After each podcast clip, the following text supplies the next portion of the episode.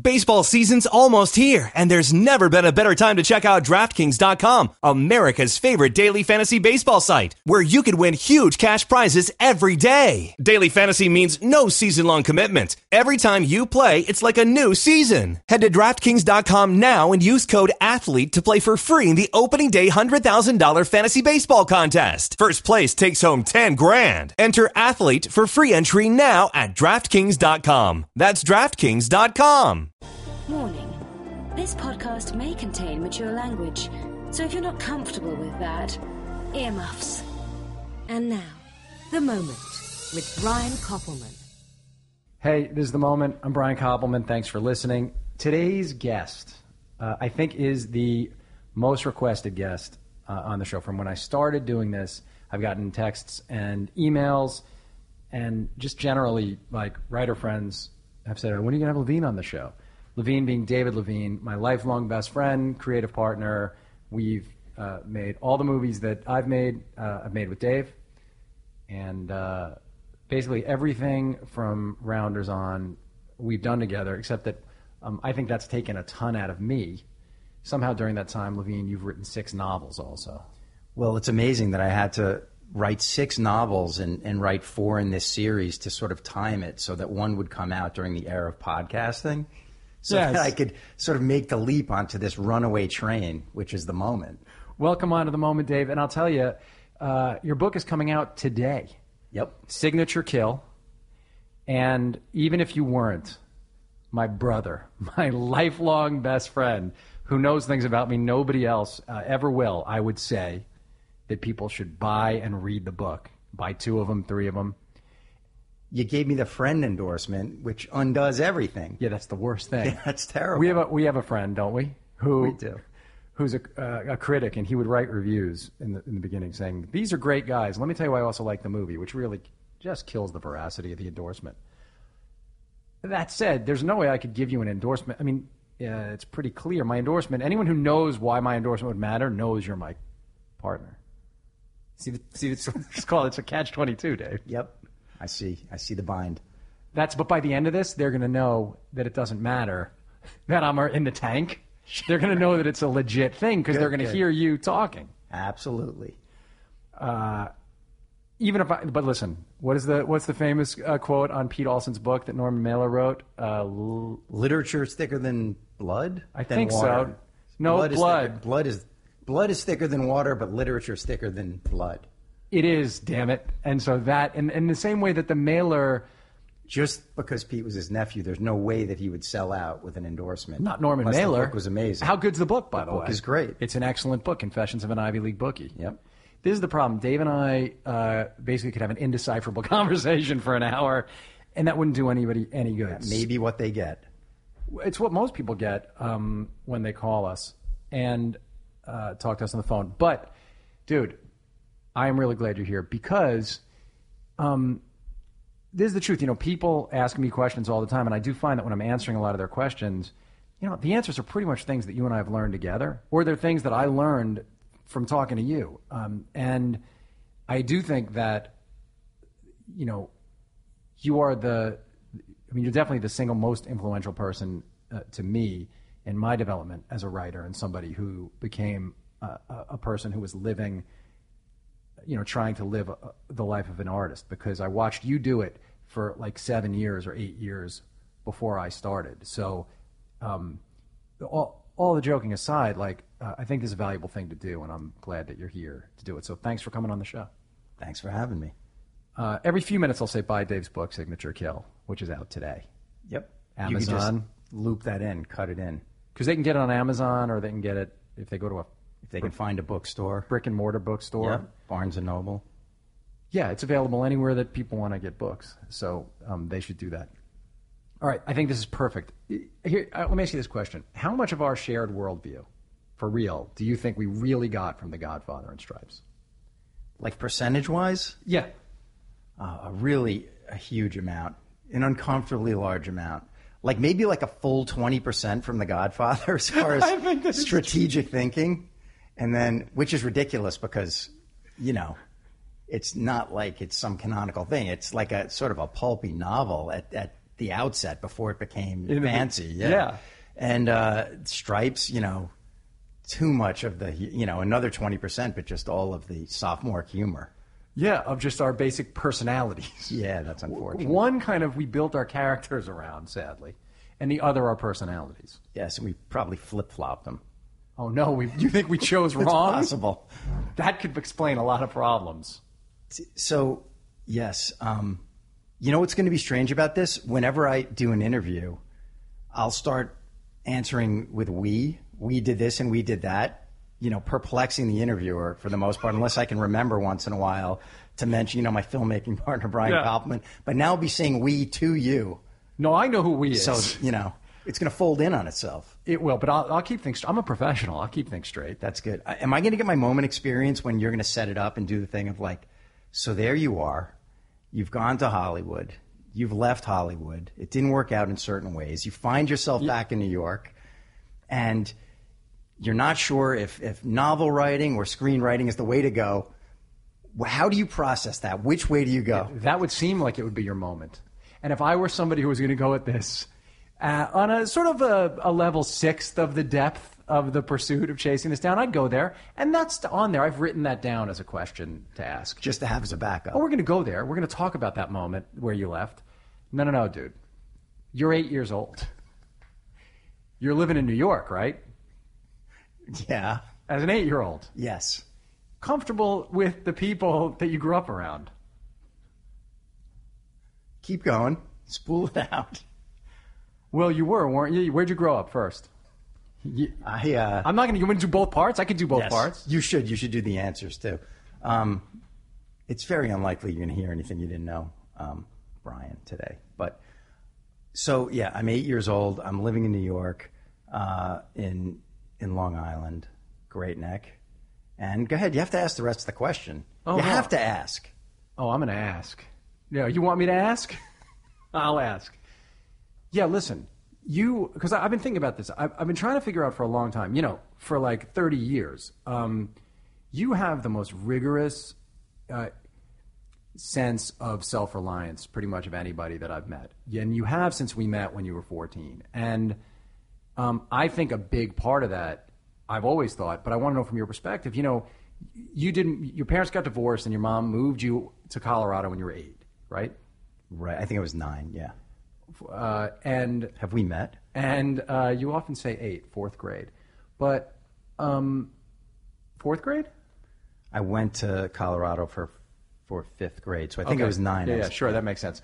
So, right, but you skipped a grade, so I would have thought eight. But what do you remember what it felt like to you to have to move cross country with just your brother and your mom to a place that where this sort of all the external stuff was totally different, but also like um, a lot of the way um, people related to one another was very different. Um, yeah, I, I do remember it very well. You know, we um, we were sort of comfortable growing up. We lived in Great Neck, and we used to go skiing in Colorado. We had a ski condo in Snowmass, and I guess as things weren't working out between my parents, my mom felt that she was liking the lifestyle in in Colorado more. So when they decided to get divorced, um, yeah, my mom said that we were going to go move out there. My brother and I were going to move out there with her. We moved into the ski condo, which, like on a lot of levels, seems sort of, uh, you know, like you're going to be on a permanent vacation or something. But suddenly, when you're in a place where you used to go skiing for a week or two a year, and you have to go to school in town, um, things changed a lot. You you know, we became aware right away of this sort of divide back then between between the locals and the tourists. And I had always been a tourist and sort of enjoyed like this great idyllic time when I was out there skiing with my family. Suddenly I'm living there and and the local vibe was very much against the cosmopolitan visitor thing. So I was just kind of caught between both worlds. I didn't know, you know, why I didn't feel comfortable there. And there, I had come from a place where being smart and doing well in- school was very socially acceptable and sought after. And I went to a place in Colorado where suddenly, if you were intelligent or showed any intelligence, you were sort of you had a target on your back, and they would go after you. And you know, they would an insult would be, "What are you smart?" and you would find yourself in this weird position of wanting to defensively say no. And you know, if you say that a few times in a row, you start to head in that direction. You start to believe it. yes. So it was an odd place to be. Well, yeah, and um, uh, and I know uh, that you had to make a series of decisions about like who you wanted to who you wanted to be. Then, I mean, it's a funny thing that like, do you say no or yes when someone says, "Are you smart?" But how did you think about fitting in and wanting to fit in, or making a decision that you didn't care about fitting in? You know, I uh, in, I, I read a short story you once wrote about this called Aspen Days, and you. Wow. Uh, Bringing back all the old uh, horribly written chestnuts. No, no, no. I re- when I remember reading it and thinking it was a great story, and I remember like the 18. the depiction of um, of the, that life of being those kind of questions being put to you of having to maybe fight was really on the table. Like I didn't grow up in a way where I really ever had to fight, unless it was because I was such a wise ass in a bar that um, I forced it to happen, you know, or at a party or wherever. But it, it seems to me like you know this idea of figuring out how to become capable, being able to handle yourself started then. Is that right? Well, you know, none of it was was super conscious because at that age, when when you're a boy of that age, you don't know who you are. You don't know who you know who you're supposed to be. So if you throw in a couple of stressors like that, then you can end up super confused. Um, you know, there was like this sort of attitude against against me because I hadn't grown up there from the beginning. Since I was sort of like this out of town person, I didn't fit in with the locals naturally. Um, I would try in a certain way. It didn't really. It just didn't. It didn't take. It wasn't convincing. There was the fact that I was Jewish, and there were about two other Jewish kids there. That was another reason why I stood out. And I don't think that the idea of fitting in completely was ever really going to work out. You know, I did make some really good friends there. I would seem to make a great friend, and then the person would move away after a year or two. And you know, I didn't take it personally. I didn't think they were actually moving because we were. No, but the sense of but it was like it's a transient place, right? So you would start to try to build a life, and then like your buddy would move away, and you'd start over. But I think the thing in me, I just felt like there's got to be more to it than this, and I I got to get out of here. Was basically what I was thinking at some point. you had a you consciously like had the notion of I'm not going to be one of these people who lives here or, or, or yeah, I mean, I would town. I would go back to the East Coast for summer camp to see the rest of my family, and you know, started taking these summer trips, which is where where we met, and I would hang out with these with these other kids who just seemed more um, familiar to me.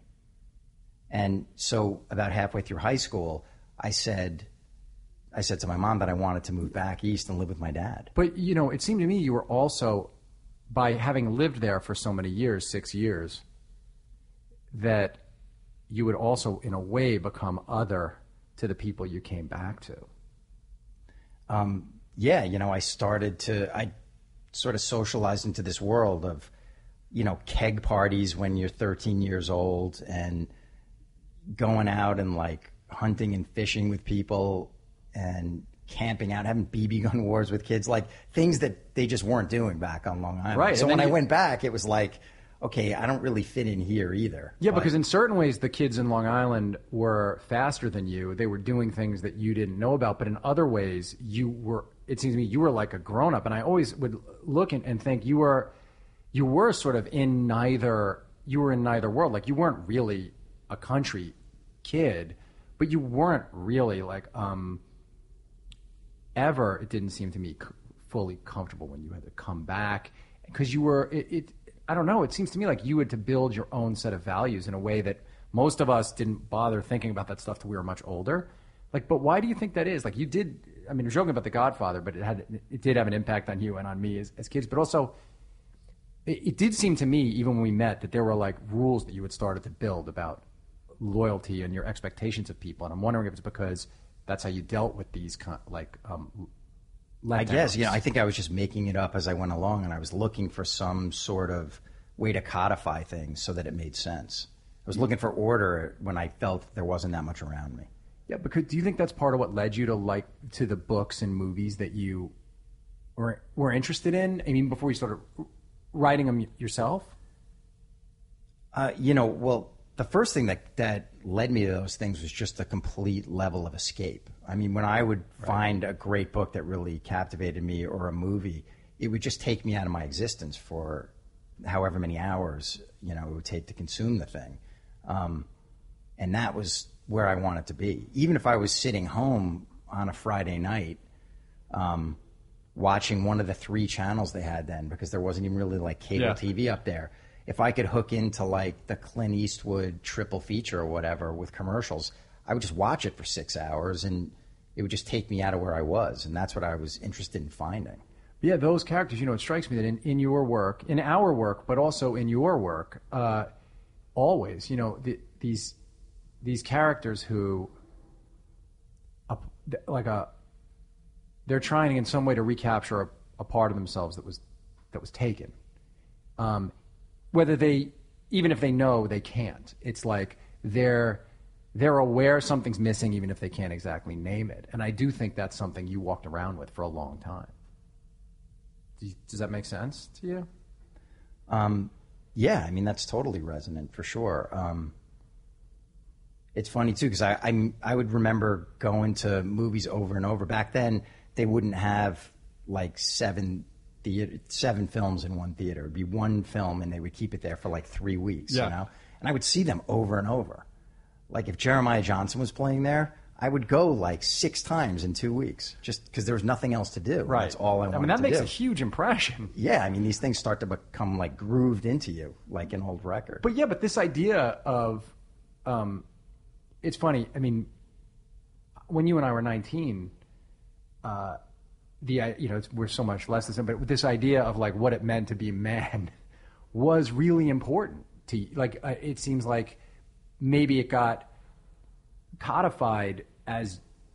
I mean, I'm I'm wondering. You know, I do think that these characters who you would see, who you would read about, gave you something to aim at when like certain of the male figures you're like i love your dad i've known obviously i love your father and it's not about but i'm saying you were away from your father right? He was across the country most of the time. And i'm just wondering how you how you built what it meant to be like um, a responsible a man because that idea of um, self-sufficiency was very important to you for a long time. It's in your work. Sure, you know, the the male figures in my family in my life back then, like so my dad was a young guy, he had a family, it didn't work out with the wife. Suddenly the family moves across the country. He did his best to visit, have us come visit, stuff like that, but you know, that's not the same as having your father in the house every day. I was really close with my grandfather. He he lived in New York. It wasn't like I was going to have daily phone calls with him. I would talk to him pretty often, but he wasn't like a day to day figure in my life. Um, my other grandfather, who I wasn't super close with for various reasons, was was um, a heavyweight boxer who had fought Joe Louis for the championship. So that sort of made this big impression of, of sort of manliness over over the whole family. And as a as a young man, you're trying to figure out like what it means to be a man. And even when I moved back and was living in the house with my dad, it just happened to be a time in his life where he was traveling pretty much every weekend for the last couple of years that I was in high school. So there was nobody home, so I was sort of alone and left to my own devices. And you're trying to figure out what it means to be a man. And I, you know, I just had to come up with it on my own. So I think I was pulling from any place where there was an influence, and a lot of that was books and and movies. And and uh, at that time, had you had the clear thought that you wanted to be somebody who did those things with your life, who was writing and making these things? You know, when you came back to Great Neck for your junior year of high school, and for that first year, your brother wasn't there. He was there. He came with you Yeah, right away. So you guys both came back from Colorado Mm-hmm. to Long Island. You were in the house a lot, just the two of you were taking care of him a lot, Yeah. which was also a huge amount of responsibility, I think. Um, it's weird, you know, it just occurs to me. I, I mean, you have not really taken your foot off the gas of responsibility since you were like, when, when's it going to blow, Dave? Wait, I, that was pretty much my twenties, wasn't it? I don't know. You it seemed like, it, but you were still like pursuing in a dogged way this writing thing. Incredible amount of discipline, even during. I, those- I think that I, I might have even snowed you. I was definitely drinking and partying No, more remember than I was writing. No, no, I know and I think I was trying to make it look like the reverse. But I mean, the amount of work product that I produced and the amount of time I spent on that was so minimal. From you know recovering from the night before, setting up the next night out, and I don't know, I don't know what going to karate class. you got married at what, how old were you? Uh, I was 27. Right. Yes, you're talking like six years, basically. yeah. yeah. You think you had six It years? It seemed longer at the time. Looking back, it seems like a blip, but like, yeah, those six years seem like a long period of just doing whatever. There's a a song uh, that a guy named Michael McDermott wrote uh, about this one particular run that you went on with Michael uh, that people can find online. Michael was on the podcast early on. Um, it's called Eleven Nights of Whiskey, and Yeah. the other part of it isn't. It's Eleven Nights of Whiskey and Twelve Days of Pain. I, yeah, I think so. I think those are the numbers. You you can't try to lock up with an Irishman in a long extended drinking battle. You can't win? You No. can't win? Not as a not as a Not Jewish that- man. No, Not that particular I just wasn't built for it.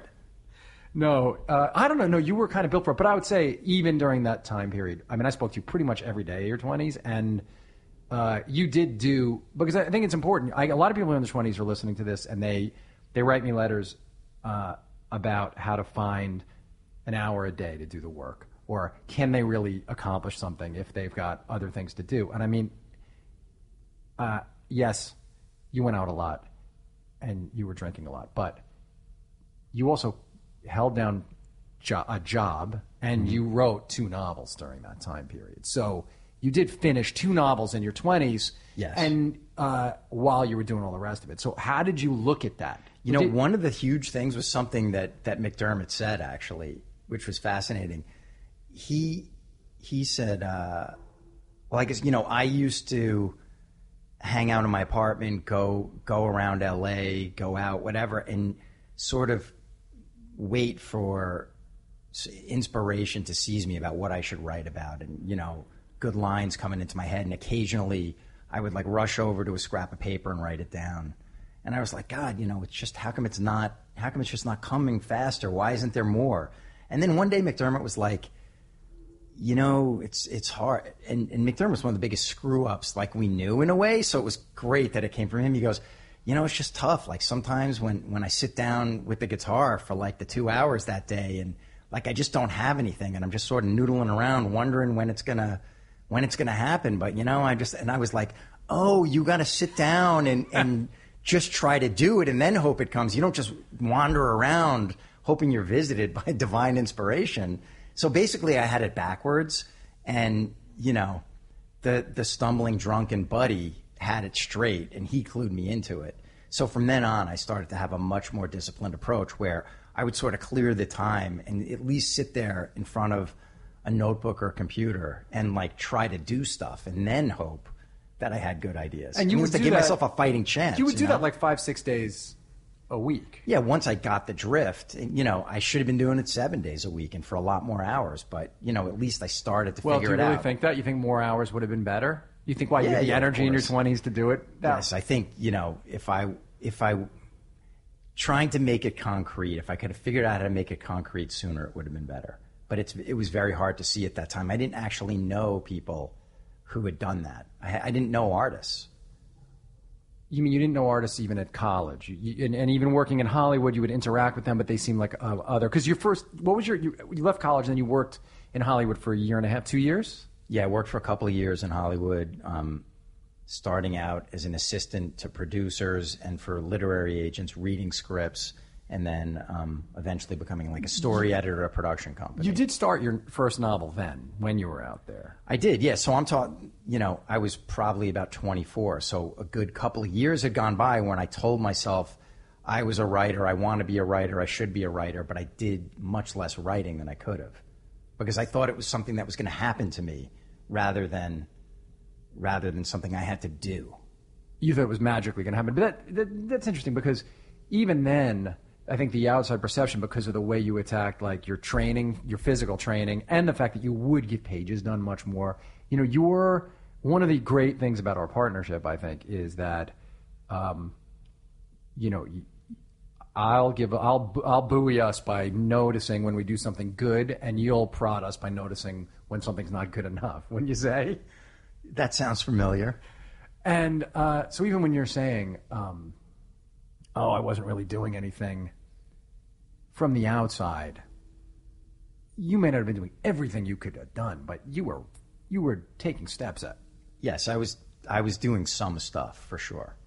because you were writing short stories. I was writing short stories because that was the only thing I could finish. And and you know, I wrote a screenplay. I did like um, you know this writers program called Writers Boot Camp in L.A. That actually seemed useful compared to the other writing programs because it was long enough you would actually see through an entire draft of a screenplay if if you were diligent. Like I guess most people in that class didn't finish, but I finished one.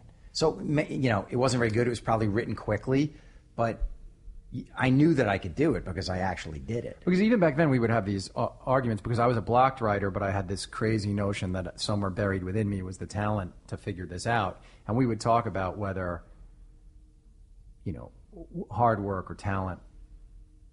We've had this. We've been having this conversation for a long time, and I think we've each come around a little bit to the other one's point of view. Right. But at, at that point, you were clinging to the talent argument, and I think I was like hoping that that couldn't be true because I was waiting around and nothing was happening. You were so hoping I was like, I, this better only happen for grinders, you know?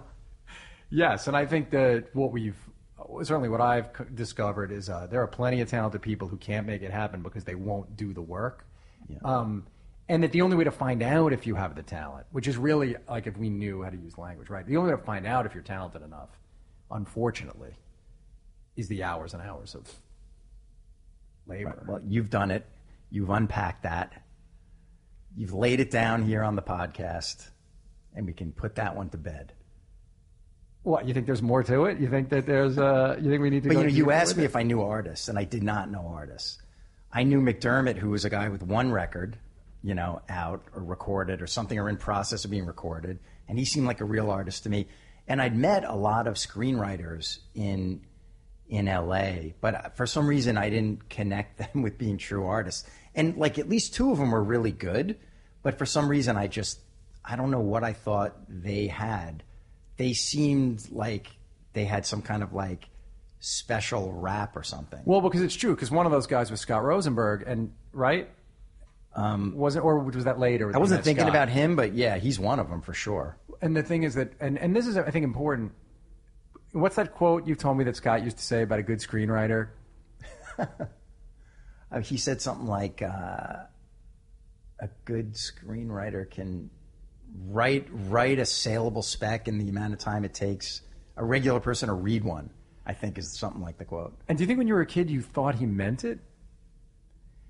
Well, I don't know if I thought he meant it literally, but it almost seemed like he could because he went on such a tear there. And I was a little bit older by then. You know, I was probably like in my mid 20s by the time he was really blasting. I mean, twenty. How old could you be? You came to New York when you were twenty. What five? Back to New York, so you could have He, been. he was like 24, 25 when I became aware of him, and he went on a, tear. You Oh, know, yes. It seemed like he came out of nowhere and was writing and selling things so quickly. It was like, how did this happen? Was he in? it- Were like who were the screenwriters? Because I mean, the other part is what we now know is that Scott would. uh He just basically like yeah, he'd go out and party. He would just write for hours and hours and hours. Well, yeah, He put in he the time. the other half. Yeah, he would say he was great It's Um, he has the best rap of like anybody in the world, so he would say that stuff, but you believed it, and so it was dawn. I'm saying that must have seemed damning to you in a way. Well, yeah, I was like, well, this guy's a natural. Like, how the hell do you do it if you're not a natural? You just sit down and like, you know, touch your computer, and suddenly you're on the front page of Variety. So did you have doubts then? Because it didn't, in the way that you worked, it didn't even seem to me like you had doubts. Um, yeah, I, I had doubts. I completely had doubts. I mean, I knew somehow that I had something and that I would, that I had an ability to do this, but I was totally doubting the fact that I could figure out how to make the world notice it Why? because I just didn't understand how you went from having your script done and printed or your book or whatever to a place where somebody in a position of sort of authority um, who's getting paid to do it would take your thing and, and like fight for it or make it happen. I just didn't, even though I knew some of them from work, it didn't, it, it just didn't seem like it was possible at first. Yeah, you kept on doing it. Yeah, it was the only thing that I could sort of figure out how to do. I, I knew, you know, I could tell enough from hearing stories about how it happened for people that, and you know, those old saws that they teach you in college, like, you know, you've got to get the 400 rejection letters and it's the 401st and, and that's when they say yes and all that nonsense, which, you know, it's true, but it's still annoying and nonsensical. Um, you know, I had to sort of stumble through that. And how did you know, or when did you know? Because this is a question I've been getting a lot lately. How did you know you weren't crazy? Like, how did you know you weren't deluding yourself? Did you get to the point where the work, like, how did you know you I weren't didn't. deluding I, yourself? I knew I wasn't crazy, but I thought I had a good chance of being a total loser. Actually, You did? Not crazy. I was like, this isn't a crazy pursuit. I mean, you know, objectively, I can tell that I have a decent enough command of it that that like it's sort of in the ballpark. Um, but you know, by the time you're 26 years old or something like that, the people that you've been friends with who who took the jobs on the executive track are now starting to become like vice presidents or like producing a movie or something like that, getting paid real money or like getting close to running a studio. And it's like, wow, you know, these guys have real careers and real jobs. They're making real money. They're flying around. They're making these movies. They're they're working with movie stars, big directors, and it's like, you know, they're making things happen in the business, and I'm bartending and scratching out whatever draft of whatever thing. And it's like, I know, you know, I might not be crazy, but I, I'm pretty sure I'm not making great choices potentially, and I might just be a giant loser. and you really felt that. You really felt, but you could, Yeah. you were, but you were intractable somehow. I was intractable and I was such a loser that I couldn't envision myself doing something else. In fact, I remember when I started to get serious with, with Melissa, who's been my wife for almost 20 years, but at the time it's just my girlfriend. I thought to myself, well, you know, maybe it's time that I sort of like take things, like maybe it's time you put away like the childish dream and, you know, I've put five years into this. Maybe I should start trying to figure out a different path, like sort of the, the safer route or whatever. She was a lawyer, and I was like, you know, when am I just going to keep bartending? Like, how, how long am I going to take this? So I, I remember um, a friend of mine worked at a big, it's like an ad agency or something, like Young and Rubicam or something like that. And he said they needed a corporate writer to, I don't know, write brochures or some something there. And it was a job that paid 35 grand a year. And more than that, it was the kind of job where if you do it for two years, suddenly you know your salary doubles. You, you, six figures can be within range Sure. in a couple of years. I'm thinking, I mean, that's just so far away in what I'm doing now. Maybe I should try it. And I went. Uh, I put on my lame suit, my ugly tie, and I went down there for my interview. And um, I just broke out in a full body sweat. it was like I was running a marathon in Central Park in August. It was like every pore was open, and I was like sweating. And I was thinking, I'm definitely sweated through my shirt. I just wondered if I was sweating through the suit jacket. It was like a physical reaction. It was like everything. It was totally the wrong place to be. And I, I got out of there. I don't. I didn't follow up. I had no idea if I was even in the running, if they were going to offer me that job. And I and I called Melissa and I was like, you know, can you leave work for a minute? I got to see you. And we met up and I just said, I just went and tried to do this thing and I can't do it. And she was like, she was so great. She was like, you're so sweet for trying. Don't do that. You don't belong doing something like that. Uh, so that must have really put wind in your sails Yeah, a little great. bit to feel like, oh, I'm understood. then I thought she was crazy. Sure. I thought Huh. she was crazy and I was the loser, but Oh, it was great. She's proven that by hanging in for 20 years at this Absolutely. point. We know. Um, and I mean, to get from there to where now today, your book Signature Kill has come out. Yes, Which uh. I've ordered a couple copies to send to my friends, and I think everybody else should order because. All, all no kidding, dude. That book haunt, as you know, because I was reading it. And this happens. This, you know, the the reward of all that work is now when you set out to do this stuff. It's just uh, you really can make people feel what you want them to feel, and um, I remember twice this happened to me reading your books. The first time on City of the Sun, which is the one you were nominated for a couple of awards and was a bestseller, and then this one, there are images in this book that were so haunting to me. I remember stopping and calling you and just being like, "Oh, dude, not fair." And I have to be the first reader. And I was like, "Oh, that's not okay. This is too uh, too intense." Yeah, your curse is that you always read the stuff first before, pretty much before anybody else. At this point, though, I think I can turn out a pretty polished first first draft so that it's not total punishment. And in fact, the one you read was the same one I think that went in to my agent in the book company. So you didn't have to see something that was totally. Oh yeah, no, no, no. Amplified. The book you know, reads like a book. Yes, I've. No, I could start listing all the short stories that I've uh, read for sure. But no, this book is uh, it is a haunting book. You know, when I got into the depths of the book, it took me a long time because of all the other stuff we were doing, the movies we were making, and the documentary we were we were cutting, and the show we we were writing.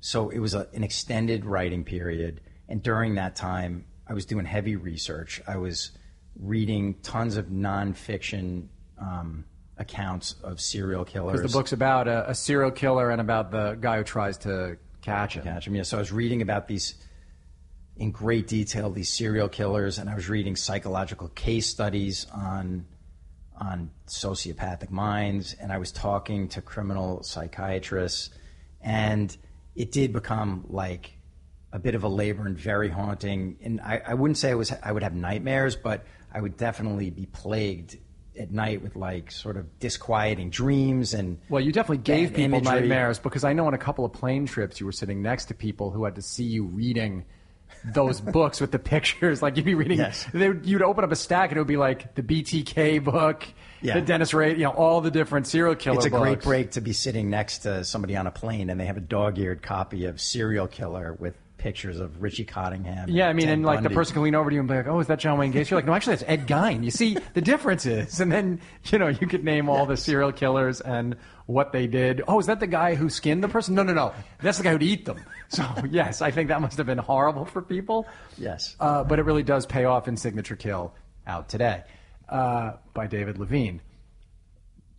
Thing is, though, um, from when we were little, creating a character like Frank Behr, I do think that this character, we this is something we have never talked about, but I do think that um, you did manifest in this character in a certain way, like your idealized version of what it would mean to be a man, and also you're you're sort of you put all of your uh, I wonder about this, like your your fears about if your um, certain limitations interpersonally had Matt really had you'd allowed them to like sort of gain hold. That's what the character feels like. It's a very real, you know, feels very real and really like he's really birthed from from stuff deep inside you. Well, thanks. You know, he's definitely very real and vivid to me. Um, you know, he's a guy who's huge of stature. He's he's like close to six six. He's he was like two seventy when he was younger. He kind of like carved down to like two forty five. He's super strong. He's super trained in physical fighting, all different kinds. He's good with guns. He's a guy who will like go into horribly dangerous situations and he's he's not like robotic or like a cartoon character, so he's not immune. He'll be super adrenalized, but he doesn't he's not physically fearful. Um, he's dogged. He has smart ways to attack incredibly difficult situations. So in a lot of ways, it's like, oh man, what an amazing guy to be. Like sort Yeah. of like what a fantasy of a guy could just walk into situations. He doesn't sort of spout one-liners, but when he says things, like they're often sort of the clever thing or whatever. But you know, on the other hand, he's isolated. He's totally broken by something horrible that happened in his past. He's as savvy as he could be dealing with criminals, as sort of as ham-handed as he can be in interpersonal things, and I remember my agent or my my editor actually sending me some kind of an email uh, about I don't know. He made some kind of quip like, "Oh, very Frank Behr of you" or something, and I wrote back like, "Well, you know, I, I could hardly live up to him or something," and he, he just wrote back. Really, I mean, I, I think uh, you know you've done quite a bit better than he has in life. Right. And I was like, right, because of course he's like the archetypal, you know, broken in a way, dead end investigator. Though he's not dead end because he- as a, as a character, he does evolve and he has hope Well, as a yeah, person. one of the inspiring, you know, um, clearly, and I, I don't know if if there's a way I can really get get at this, but it is, you know, in my 20s, as I was failing to find a way to do this, and I would watch you hammer away at the boulder and just try to split the rocks over and over again. It was incredibly inspiring and, and made me know, you know, okay, this is possible to do. Um, and it's possible to do it every single day. And it was like this huge example. But I'd say even more inspiring, just about like human capacity, dude, is and uh, this we've talked about, but not for a long time. And I wonder now on the other side of it, you know, it seems to me like the price of having as much responsibility as you did when you were young is that you have to shut down certain childish things way before you should. And I think you you did that, didn't you? Um, you know, honestly, I don't think if I look back at my life, I ever would have analyzed. That statement makes sense to me when you say it. Logically, I'm like, of course, that makes total sense. I've, I've never applied that question to my own life, though. But but don't you think that the, the thing that since that uh, don't you think that you had to make a decision at a certain point to really engage and risk sort of like getting hurt by re, by trusting and re-engaging with with people in a way that you allowed yourself to um, you know to be at, at risk when you had sort of uh, cauterized that stuff at a certain point. Um, yeah, I, I definitely plan to. I'm gonna definitely. You're gonna do I'm that gonna now? Risk. Yes, this could be the beginning. No, I, you know, yeah, for sure. I, I definitely cauterized is a great word. I definitely cauterized certain sensitivities and definitely definitely vulnerabilities. Um, and things got out of whack in college because during a time, especially in the beginning of college, during a time when everybody's supposed to be having fun. Yeah. I was not. Somehow I'd been used to and equipped to living on my own and take care of myself for a long time, but I wasn't prepared to somehow do that and have fun and be balanced and happy and social in any way. So things were definitely out of whack. And it took me like several years, you know, and, and my grandfather died around that time, who I'd become very close to through the end of high school and the beginning of college. So when he died, that was just sort of further evidence, I guess, of my subconscious to just shut down. Yeah, that's just not worth. It's Yeah. not worth It's it. like you know, I'm not doing that. So I, yeah, I became very um, insensitive in a lot of ways, and Yeah, like what did you expect of the world when you came out? You were insensitive in a lot of ways, but you mean to other people's feelings, but yeah, in, a, in a weird way, it shut off your own possibilities of like actual like joy, yeah, right? absolutely. So I mean, how did you like? What was the process by which you busted through that? Do you think? Well, you know, when you live that way, you if you live in a way where you're going to limit your pain, Yeah. you're going to just automatically and exponentially almost limit your chances for joy on the upside. And at some point, that started to that that realization started to sink in, and I realized, you know, that I just had to you know, sort of just be courageous enough to expose myself emotionally, to make changes in my life that were hard to make, and to, you know, end the relationships that weren't fully satisfying, face having nothing and being alone in order to open myself up to being the right things. And, and you know, it was a little bit of a process, but over the course of five or six or seven years, I sort of started to figure it out.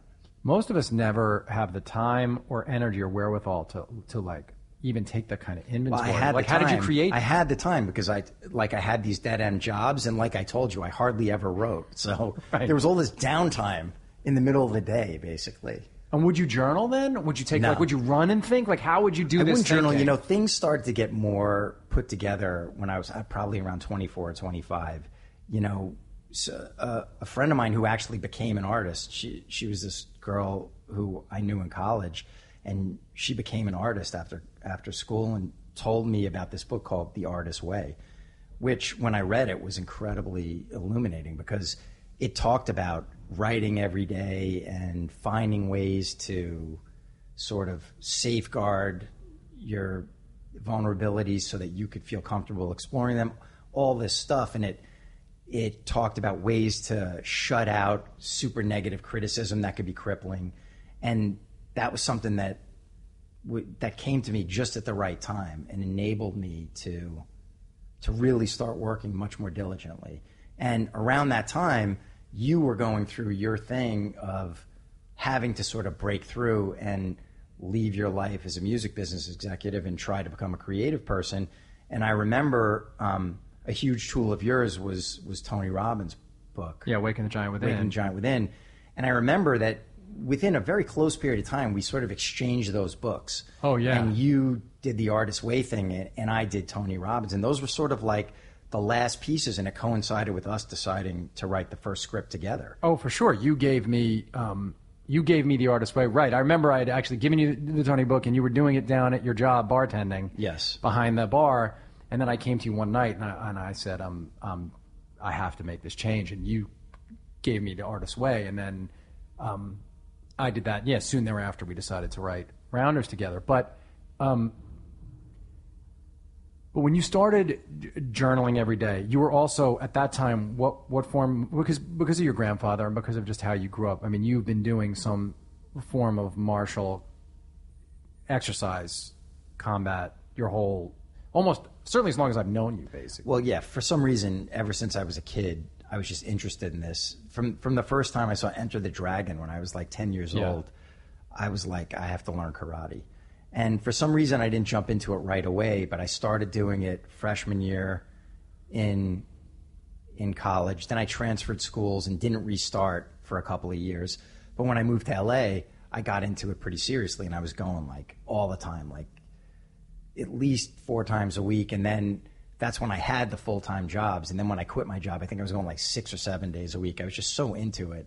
And I was into the whole, like, uh, you know, ridiculous, like mysticism. Like you could become magical from karate and stuff. Um, and around that time, the UFC started. So I started getting interested in, in jujitsu, though I didn't know where to do it. Um, so I also started just doing um, straight up boxing in addition to the karate and more kickboxing based stuff. Finally, um, you know, maybe five or six years ago, I jumped into the Brazilian Jiu Jitsu. Oh, and I'm just I'm connecting. Yes, in each of these times. I mean, I remember your American free, your American freestyle karate teacher. Uh, you would find these people, I think, and then you would kind of throw in with them in various areas, and then like learn what you could learn what you could. Yeah.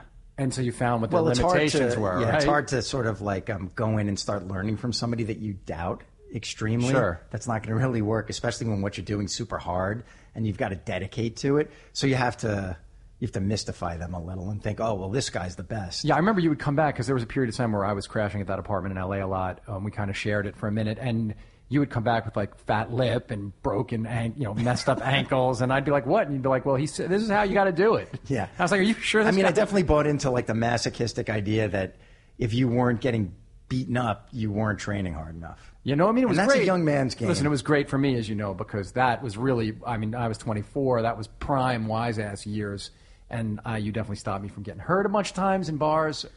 Probably by talking you out of mouthing off more than uh, I don't really remember a lot of brawls bursting out into the streets. No, not bursting out into the street, but I, I remember you getting chesty a few times when guys wanted to punch me in the face.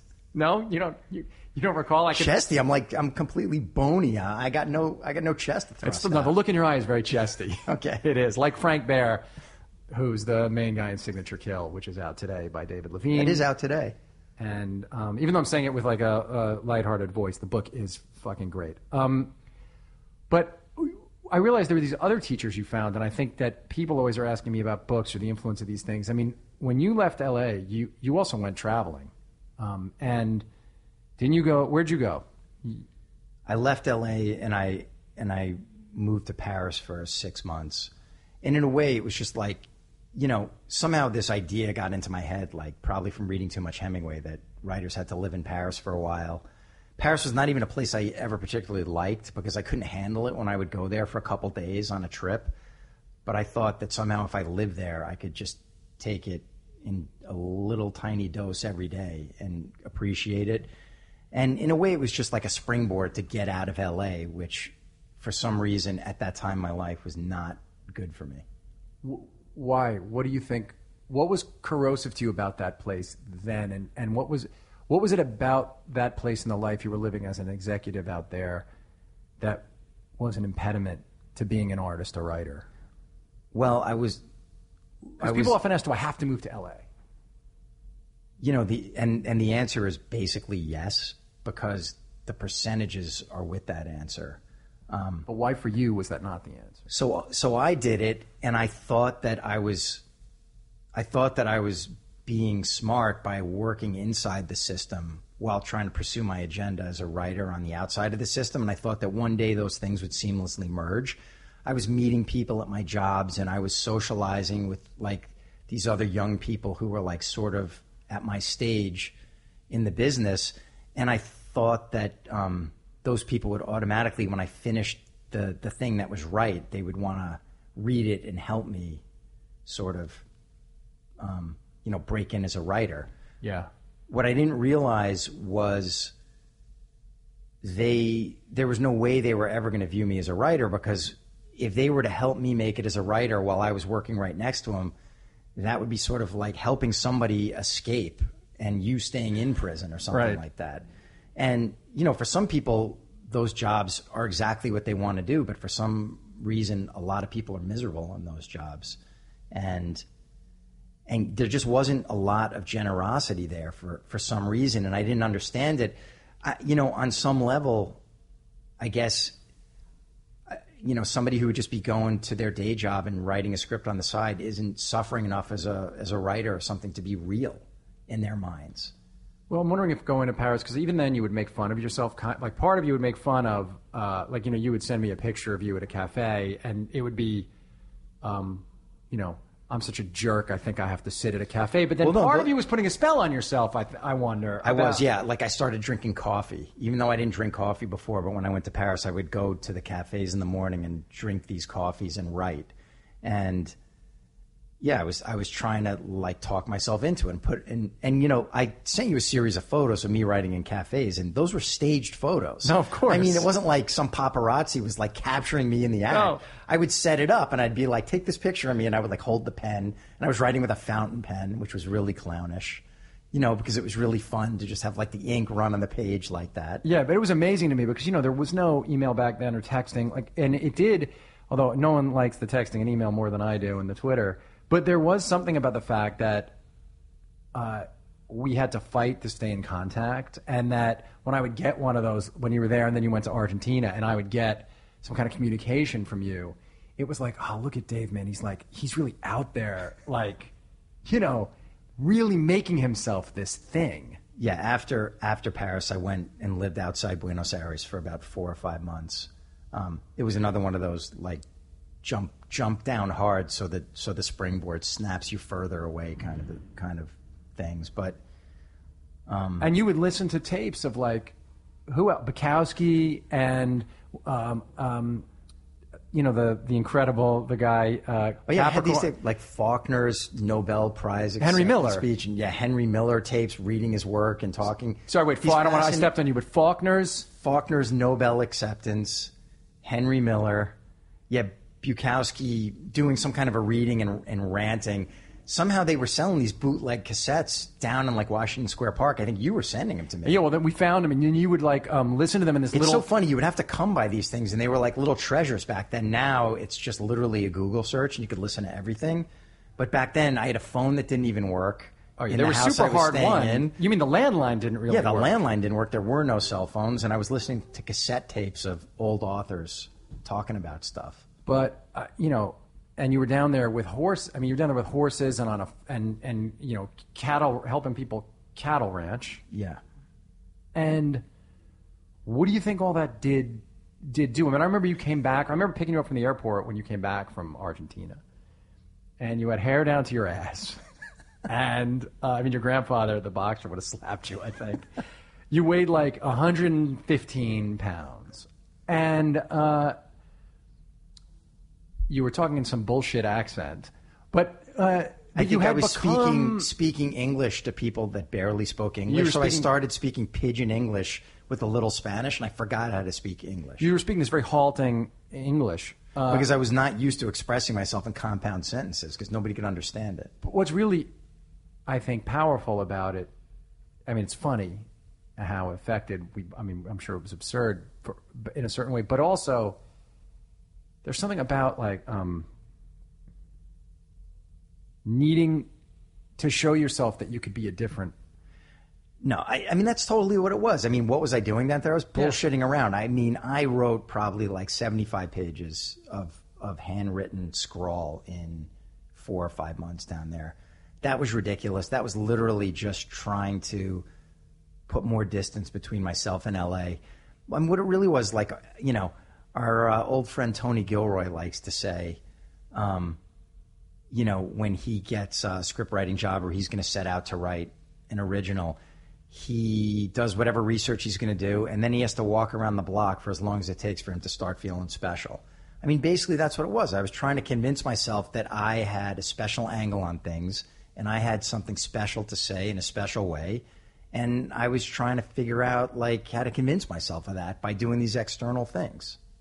Uh, but don't you think in the process that ridiculous you did find something like that you were on your way to figuring out who the hell you really were? yeah, eventually, little by little, I did find out that like all I really need to do is like live in even a very sort of mundane place and just do a little bit of work every day, and I can do good work. Well, yeah, I mean, Siddhartha eventually makes that point to Govinda, right? Like, you know, you don't. Whoa, you know, went there? I went all the way back there, Wow. back to our uh, college life. But no, but you did. Uh, yeah, you. I mean, all right. I can I can say it's also like in uh, in that Stephen King book when the guy drinks the stuff to go take the magic trip in the Talisman.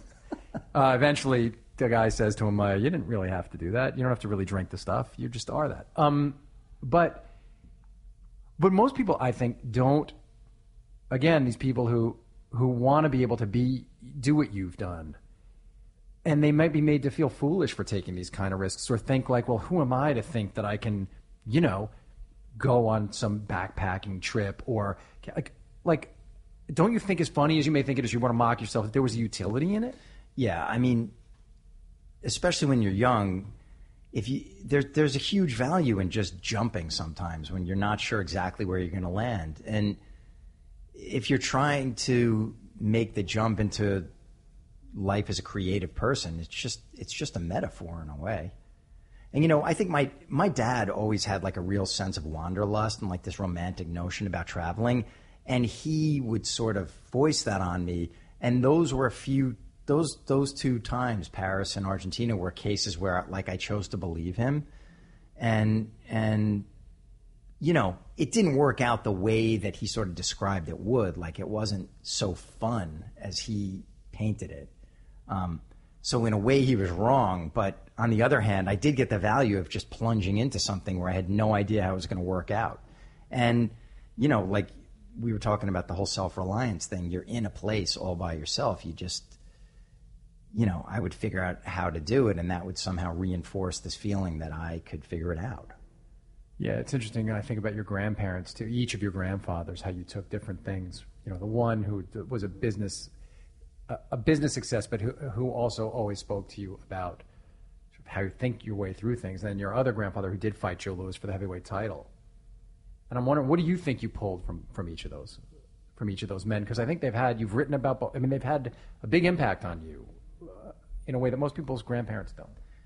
Well, you know, my my grandfather, John Paychek, who was a boxer, was he was fascinating, and I, you know, I knew him. He he didn't pass away until I was in my twenties, I think, but. The conversations I had with him were limited because he had Parkinson's, and I think that it was because of his fight career. I mean, they wore the small gloves then, and they didn't stop him quick, and they were 15 rounders. And, you know, at first I thought that it was amazing that he had jousted with greatness by fighting Joe Louis. Later on, I found out how it was the dirty business of boxing that railroaded him into taking that fight years before he would have been ready. And how it was practically like a strong arm deal, and there was no, it was a setup basically. There was no way he was going to win. Um, you know, I did get to have a few conversations where he would that were basically about physical courage, actually, and in a way that regular boxers never talk about it.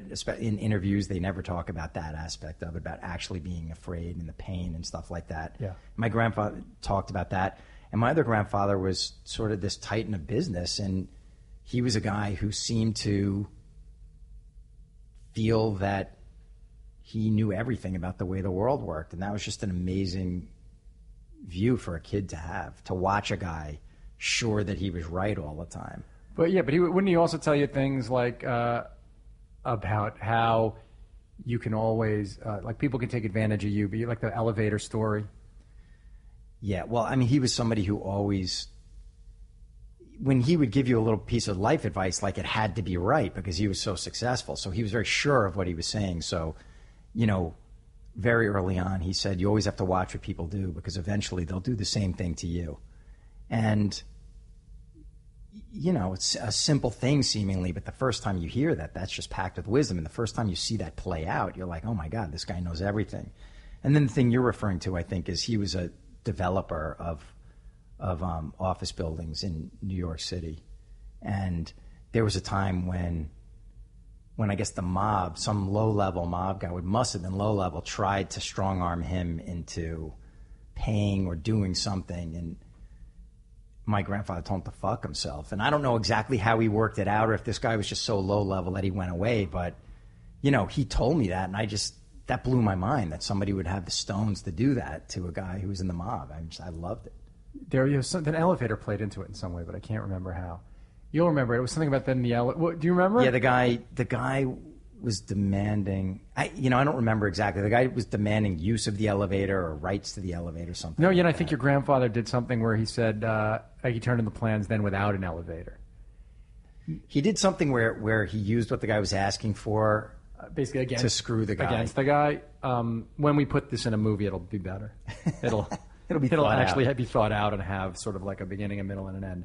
So, what do you think you learned about You shouldn't ask me stuff like that. You know I have a horrible memory for this stuff. You remember but that was better a yeah me. but that one was like i remember hearing that story when we were kids and just being like oh i'll never forget that of course now i've forgotten it too well, that was 25 years ago. it was a long time ago um, long before you wrote signature kill the which is available today um, and everybody should buy and uh, and read uh, read it for sure i mean uh, it's good if you'd buy it but you should definitely definitely read it um, but uh, this book thing didn't come easily for you you know you wrote uh, sorry, I have a couple things. One, it's interesting when you talk about all those guys in LA who you were hanging with who looked at you one way and whether you could escape. I was just trying to think about it. We won't name them.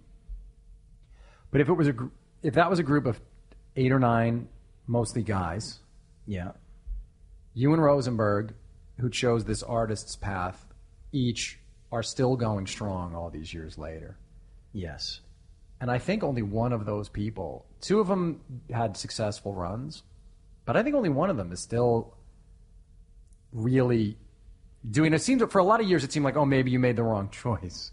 But then In the beginning, it definitely seemed like it because these guys all had the good jobs and I was struggling along. But, you know, sadly, it has turned out that in this crew, there's been a lot of divorces and a bunch of trips to rehab and stuff like that. But I mean, that's just the nature of the business and the nature of the town.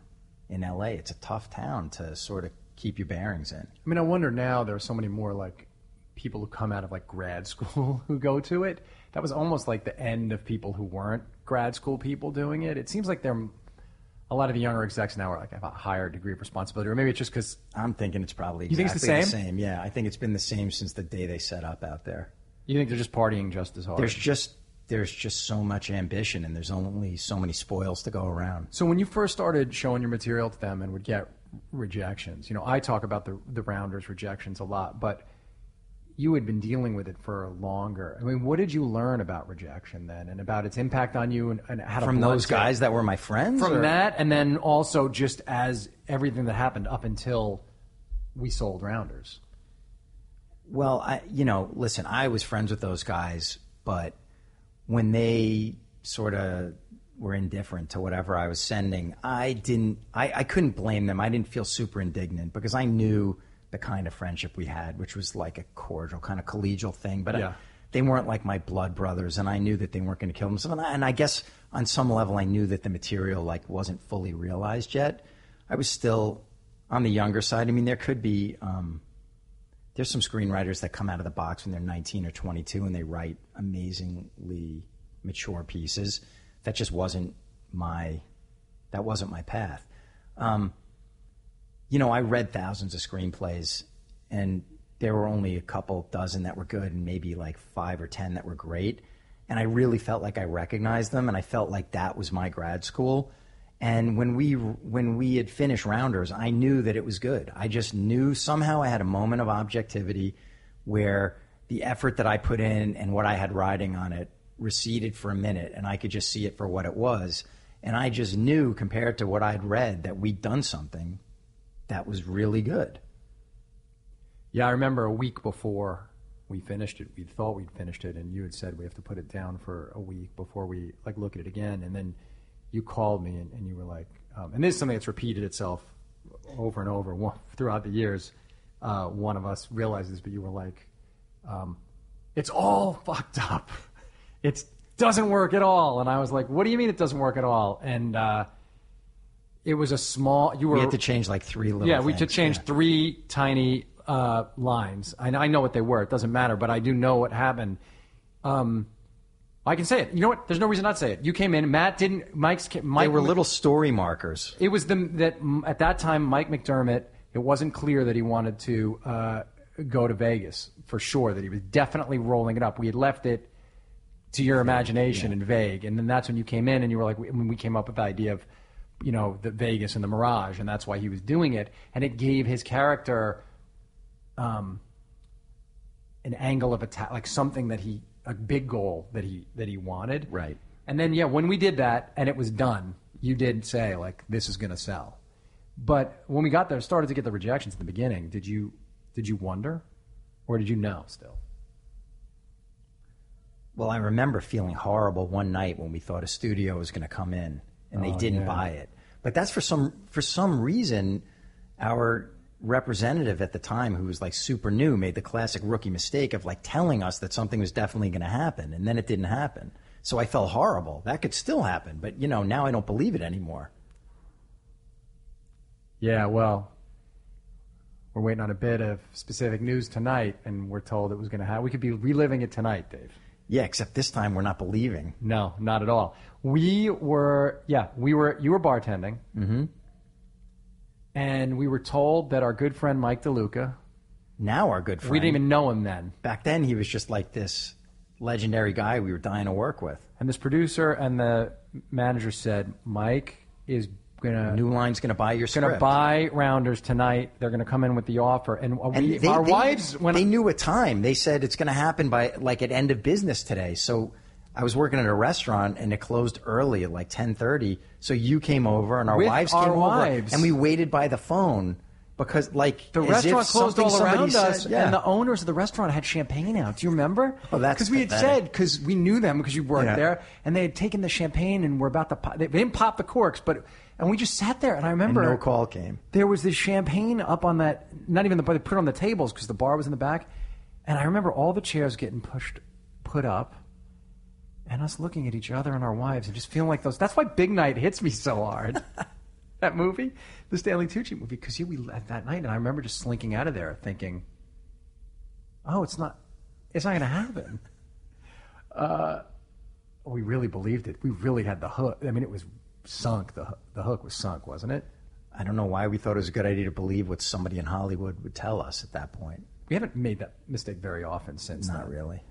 Yeah, someone yesterday said to me, "I always proceed as if it's definitely a yes," and I take all, and I was just like, "What life are you living?" was that? How is that possible? I, but I'll tell you later. I don't want to tell him. But then, yeah, DeLuca ended up uh, later uh, making movies with us, and being a, a great advocate and ally for us, and later told the story that that day someone like bum rushed him and made up some story that like it was already getting sold somewhere else, and he was like sat there and read ten pages and was like, "Screw these guys." Right, he wasn't taking the hard sell. Well, he didn't picture us sitting alone in a restaurant. He thought we were like, you know, I don't think you would have cared.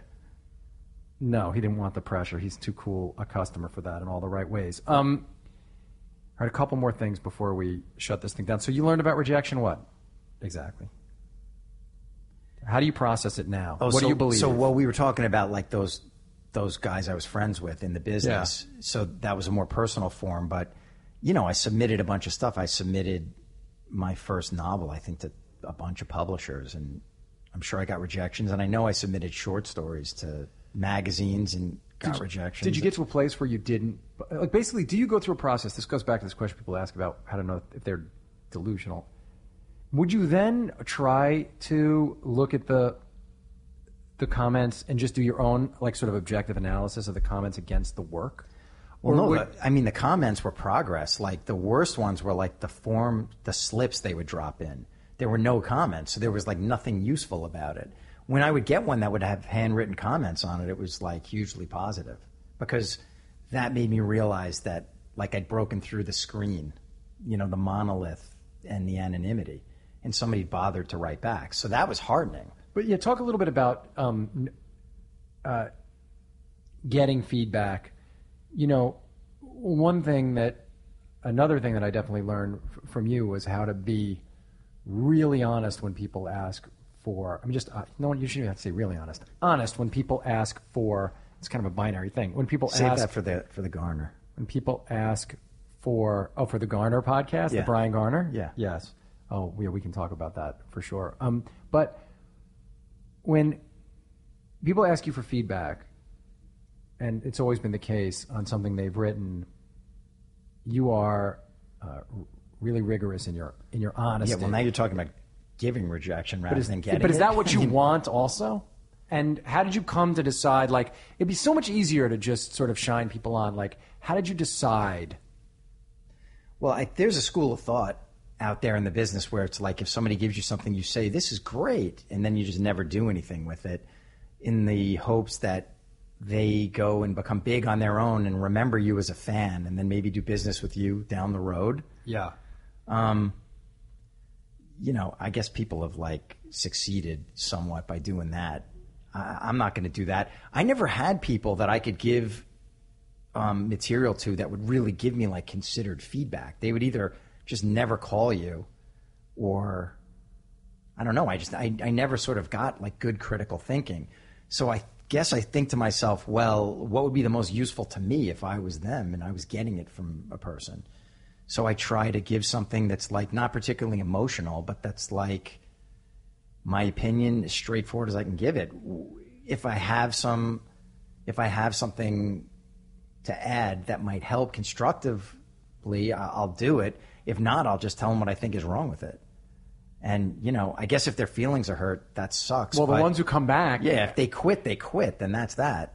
But you know, I've seen other people go further and get much better. Yeah, in a way, you kind of answered a question I had, which is, what do you think the benefits in like other parts of your life uh, uh, are of all the the physical training you've done, the fighting? And I, I wonder if it's this is somewhat connected. It's yeah, all I mean, connected. for me, for sure, it is. I, mean, you just, you know, you just discipline yourself and try to numb yourself to the the sort of physical pain or what it costs if you're running or boxing or doing some kind of workout, and then.